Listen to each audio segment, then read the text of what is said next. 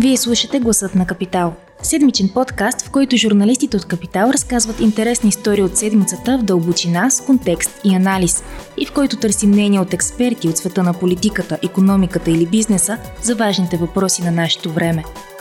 Здравейте, вие слушате Гласът на Капитал с мен Нина Сантова. След последните избори въпроса дали ще има правителство, всеки започна да се размива все повече в противоречиви политически заявки. Всички ние се объркваме, слушайки кой какво говори напоследък и какво ще последва. А, всеки ден има новини, но въпреки това сякаш реално нищо не се случва. Ситуацията изглежда доста оплетена, но решихме да й обърнем внимание, тъй като напоследък ходовете на коалицията ПП и ДБ и взаимодействията с ГЕРБ изглеждат интересни. Защо ПП и ДБ работиха с ГЕРБ по управленски приоритети. Остана отворени въпроса защо приеха ултиматума да представят проект на кабинет преди да е връчен първия мандат. Все още ни е трудно да отговорим на тях, но въпреки политическия танц между двете формации напоследък, изглежда все пак вероятно да ходим и на избори, което пак променя картите. За да дадем яснота какво точно се случва, ще разговаряме днес с главния редактор на Капитал Алексей Лазаров, като ще опитаме да обясним и защо така се получава, че Борисов сякаш в най-изгодна позиция от всичките ситуации към момент. Здравей, Алекс! Привет. Въпросът, който най-често ми задават на мен и според мен на хората, които следят политиката в капитал е ще има ли правителство. Вече когато го зададем, помежду си шегуваме, че като ни го зададе някой просто а, се нервираме страшно много, защото той се задава в различни формати от около две години насам и винаги отговор е неясен. А, сега ситуацията обаче е по, по-различна от преди. Не казвам, че ще има правителство, това продължава да е, да е неясно, но а, се случват доста, доста показателни, според мен, неща.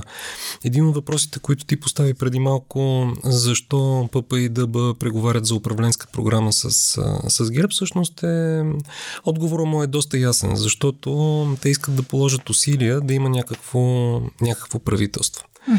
За да се случи това нещо, обаче трябва да има някаква взаимност. От срещната страна трябва също да, да имат а, това желание. А, а след последните поне два дни, лично моето убеждение е, че Гира по-скоро изглежда не иска да има, да има правителство.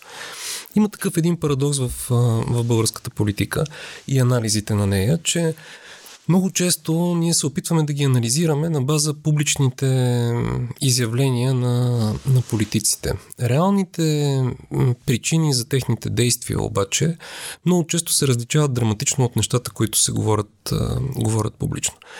На, за съжаление, починалия вече политолог Антони Гълъбов имаше една много, много смислена теза, че когато се прави политологичен анализ на случващото се в, в България, много често тръгваме от грешната презумпция, че България е демокрация.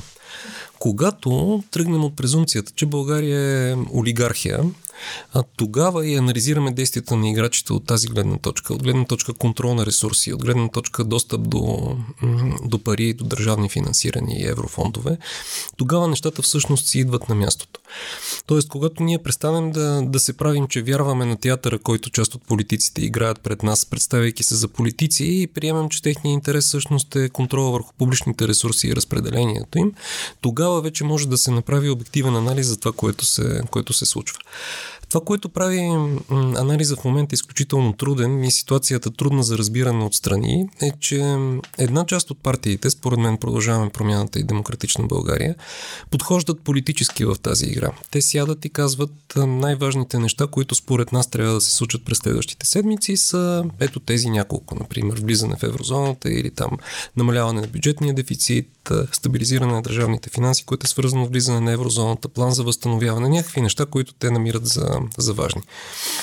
Когато обаче се стигне до преговори с ГЕРБ, а, не се отчита факта, според мен, че интересите на ГЕРБ са различни. За тях а, на декларативно ниво тези приоритети седят, но всъщност по-важният интерес за ГЕРБ и свързаните с тях ДПС е по-скоро как те да гарантират от една страна продължаване на достъпа си до публичните ресурси, от друга страна безнаказаността, която им позволява на те да практически крадат от тези ресурси каквото, каквото решат. Това е контрола върху съдебната система, МВР, комисиите за за борба с корупцията и прочее. Аз става малко дълъг, дълъг отговора, но това, което основният интерес, поред мен, на ГЕРБ и ДПС накратко е, че те искат да си запазят достъп, достъпа до пари и безнаказаността, която им гарантира, че те ще правят с тези пари каквото си искат.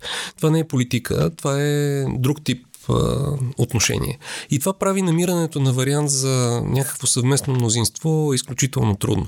Това заради което аз съм песимист, че ще се стигне до такова нещо е, че много по-голяма изгода ГЕРБ и ДПС имат в момента от това да няма правителство, защото в момента те до голяма степен контролират съдебната система, контролират регулаторите, контролират средното и ниско ниво на държавната администрация.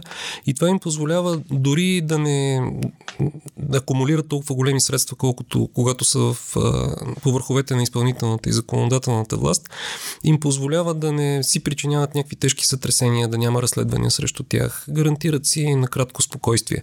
Безвремието работи за, за ГЕРБ и ДПС.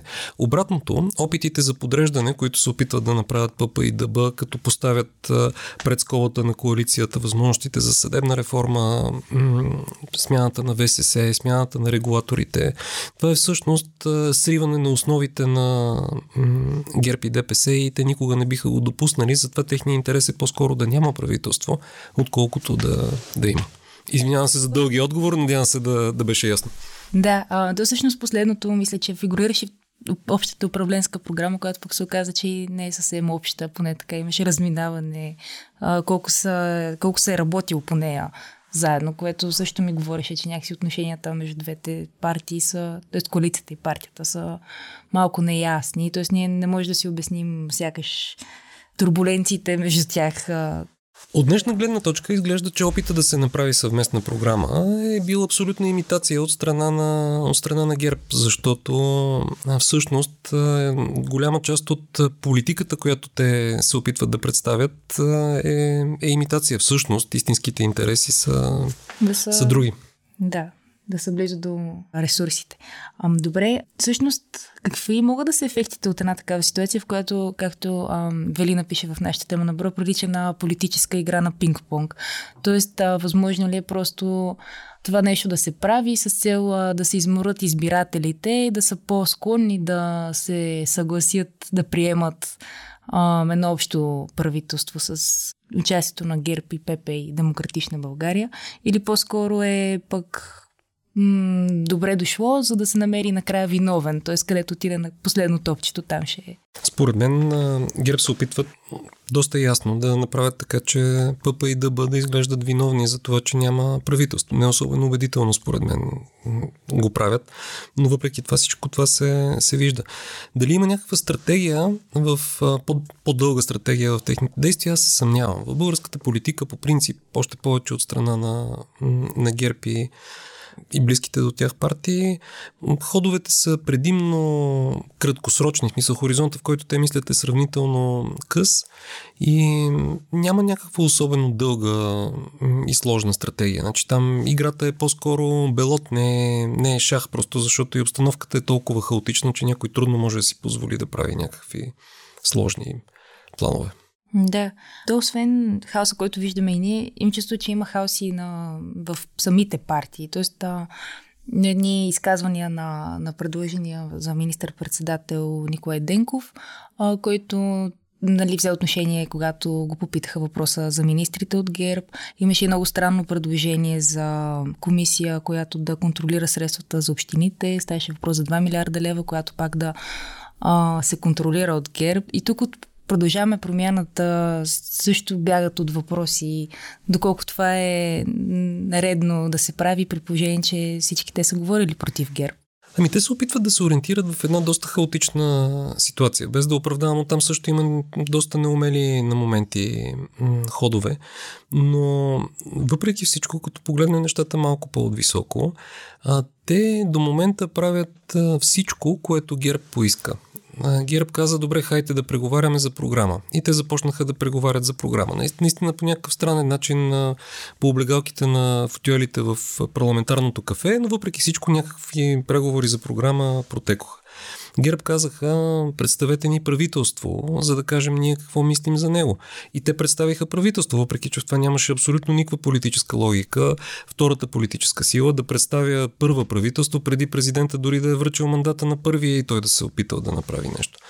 Но въпреки това те го направиха, с което според мен искаха да покажат някаква добра воля. Опитаха се да предложат някакви неща на ГЕРБ, с които те, може би, не са, очевидно не са съгласни, но да сложат началото на някакъв разговор по-конкретен за разпределение на постове, на някакви задължения, за разпределение на отговорността. А, въпреки всичко обаче ГЕРБ реагираха изключително остро и казаха не, няма да, да играем въобще. Почваме преговори с другите партии. Практически направиха обратното на това, което казваха и то на няколко пъти. Мнението им се сменяше в рамките на няколко дни, изказвано от различни хора от ГЕРБ. Непрекъснато се въртеше на 180 градуса в рамките на 1, 2, 3, 4 дни. И, и това, срещу това ти няма как да имаш хомогенна стратегия. Ако въпреки всичко искаш да се опиташ да направиш някакво правителство, се опитваш да отреагираш на, на това нещо и има риска то да изглежда хаотично. Според мен те попаднаха в този, в този капан. Но ако автентично искаха да направят правителства, а според мен усещането е, че те все пак се опитват да направят нещо, нещо такова, то те трябваше да влязат в тази игра, която е крива, но по независещи от тях причини. Направи впечатление все пак, че така предложен състава е доста силно политически, както казват политолози, с които говорихме. Направи ми впечатление това, че там няма така членове на Демократична България, по-скоро хора свързани с Демократична България. И това също се разчете като с някакси странен избор, странно решение. А, защо така се оказа? Дали има всъщност някакви вътрешни проблеми между двете партии? За проблеми не бих казал, но със сигурност има различна гледна точка за това какъв тип трябва да е политическото представителство в проекто кабинета. Очевидно, едните смятат, че трябва да са политически лица, а другите хора, които имат профил повече на експерти, не са заемали някакви по-политически длъжности. Присече, част от хората, които са и в а, политическите фигури, те имат експертен бекграунд, т.е. независимо, че имат са заемали някакви политически позиции, тип депутати или заместник министри по време на правителството на ПП, те имат някакъв капацитет в своята област, не са професионални политици в, в този смисъл. Сега ясно е, че ГЕРБ щеше да реагира, както и реагира остро на, на това и да поиска срещу своята подкрепа включването на хора от, от ГЕРБ. Лично моето усещане беше, че тези хора бяха влезли, бяха предложени в правителството като някаква първоначална оферта, начало на разговори. ГЕРБ след това можеше да каже, ами не, според мен трябва да има друг тип хора, една част от тях да бъдат изтеглени, други да, да останат, да влезат някакви хора от ГЕРБ, но да има някакъв процес, по който да се случва това нещо. Но ГЕРБ прекратиха разговорите на първи етап, така че за мен то още веднъж да кажа, показва нежеланието им да има правителство в момента. Да, но тогава защо, защо бяха тези заявки, че и покани към продължаваме промяната, като в крайна сметка резултат няма да има? Защото има много силен международен натиск да има, да има правителство от една страна, от друга страна, защото има много силно очакване от страна на хората да има, да има правителство. Не знам кое е първо, кое кое е второ за ГЕРБ, но те не можеха да си позволят да откажат, без да демонстрират някакво желание да го, да го направят, защото тогава ще да бъдат подложени от една страна на международна критика, от друга страна рискуват да загубят гласове за вероятните следващи предсрочни парламентарни избори. Да. А, добре, а какви са възможните сценарии сега? Всъщност, а, продължаваме промяната, могат ли да продължат а, правителство на младсинството? Какви са рисковете от тук насетне за, за двете формации, тъй като разбрахме, че последно ГЕРБ сякаш сега ще преговарят с БСП и ДПС? Вариантите са ГЕРБ да успее да събере мнозинство с а, БСП, ДПС и, и Възраждане. А, това е един вариант. Втори вариант е все пак да има някакво разбирателство с а, продължаваме промяната и демократична България което изглежда вариант, който би имал, може би, най-голяма някаква полза за, за всички нас, доколкото липсата на правителство наистина ще изпрати в а, страната в още по-неприятна спирала от, от тази, която е в момента. Вероятно ще загубим всякакви шансове за еврозоната. Не е ясно какъв бюджет точно ще бъде, ще бъде прият. Като цяло има много големи рискове от това страната да продължи да се управлява по начина, по който се управлява толкова време от, от служебни правителства риска от правителство на ГЕРБ с ДПС, Възраждане и БСП а, също е доста голям, защото м- има един такъв а, негативен сценарий, той е свързан и с а, м- атентата срещу, срещу Иван Гешев, който очевидно независимо какви са причините за него, но се използва като аргумент срещу провеждането на каквато и да било съдебна реформа. Самите представители на, на прокуратурата твърдят, че атентат е логично следствие на всичките опити за протести срещу прокуратурата от последните две години, че едва ли не организаторите му са журналисти, олигарси и прочее. И ако на този, на този фон се направи правителство от откровенно правителство на ГЕРБ, ДПС, Възраждане и БСП, това рискува да превърне държавата в доста по-неприятна форма на това, което се случва, например, в, в Унгария. Риска от пропадане, според мен, би бил изключително сериозен. Mm-hmm. А добре, а къде м- в ситуацията в момента седи Румен Радев, т.е. в момента той ще даже не е връчил мандат, в същото време а, ни трябва парламент, който да, да приема вече редица закони, свързани с плана за възстановяване. Интересът на Румен Радев според мен минава през... Той е чисто практичен. Минава според мен, минава през това... В случай, че служебни правителства продължат да управляват страната, вариант, който изглежда изключително възможен в, в момента. Те да имат някакъв стабилен гръб, като например нормален бюджет или прияти тези закони, които гарантират финансирането от плана за възстановяване, които също са свързани с, с финансовата стабилност на страната, доколкото са заложени в част от тях в бюджета. А, тоест, според мен, той бави връчването на мандата не толкова заради надеждите да бъде направено правителство, колкото за да даде време на парламента да приемат бюджет и законите, които се искат за да тръгнат парите от плана за възстановяване и евентуално еврозоната и Шенген. Но дали това ще се случи, на етап е много трудно да се каже. Към, към днес ние записваме в а, четвъртък. Аз съм по-скоро песимист. А може ли да последно да разтълкуваш а, защо заглавието на тези тема на броя 1 на 0 в полувремето за Борисов? Защо всъщност той се оказа най- в изгодна позиция от тази ситуация и всъщност и все пак да кажем и колко са възможни новите нови избори. Едно на нула за Борисов, защото а, той на практика, не, не знам дали измамия точната дума, продължаваме промяната и демократична България, но ги подлъга да направят всичко, което той искаше, за да им каже накрая не, не става това. А, без абсолютно никакви, никакви аргументи. А дали той печели от това нещо, не съм 100%, 100% сигурен, но повежда в някакъв измислен политически, политически резултат. А държавата и ние не печелим от това, може би той има някакво дребно тактическо предимство, доколкото изглежда, че ситуацията се управлява от, от него. Mm-hmm. Какво ще се случи? Дали ще има правителство? Това ли беше втория, втория въпрос? Ами, към, към днес моята прогноза е, че по-скоро, а, по-скоро не. А, чисто теоретично е възможно този процес да продължи с а, някаква смяна на, смяна на тона. Велина Господинова в Капитал е написала и според мен това е изключително валиден аргумент, който е показателен за нивото на българската политика в момента, че трябва да имаме предвид, че в момента се намираме в ретрограден Меркурий. Бойко Борисов е изключително вярва на, на хороскопи и той по принцип по време на ретрограден Меркурий, каквито били съветите на астролозите, не започва нови неща и не взима тежки решения. Ретроградният Меркурий свършва на 14 май. Така че, може би, ако има някакво развитие от страна на ГЕРБ, то ще бъде тогава. През следващите дни сме свидетели на още хаотични действия и объркващи изявления, според мен. Да, ще се съобразим с астрологията, значи. А, да, и в темата на броя има и много интересна хронология и за това какво, какви са изказванията на ГЕРБ от а, средата на април към момента, в който се вижда как а, тотално голямо противоречие от ден за ден цари, така че да, казваме, че ни очаква още от същото. Точно така. Благодаря ти много, Алекс, yes. за този разговор. Ако този епизод ви е харесал и искате да слушате новите епизоди веднага, щом излязат, абонирайте се за гласът на Капитал в Apple Podcasts, Google Podcasts или Spotify.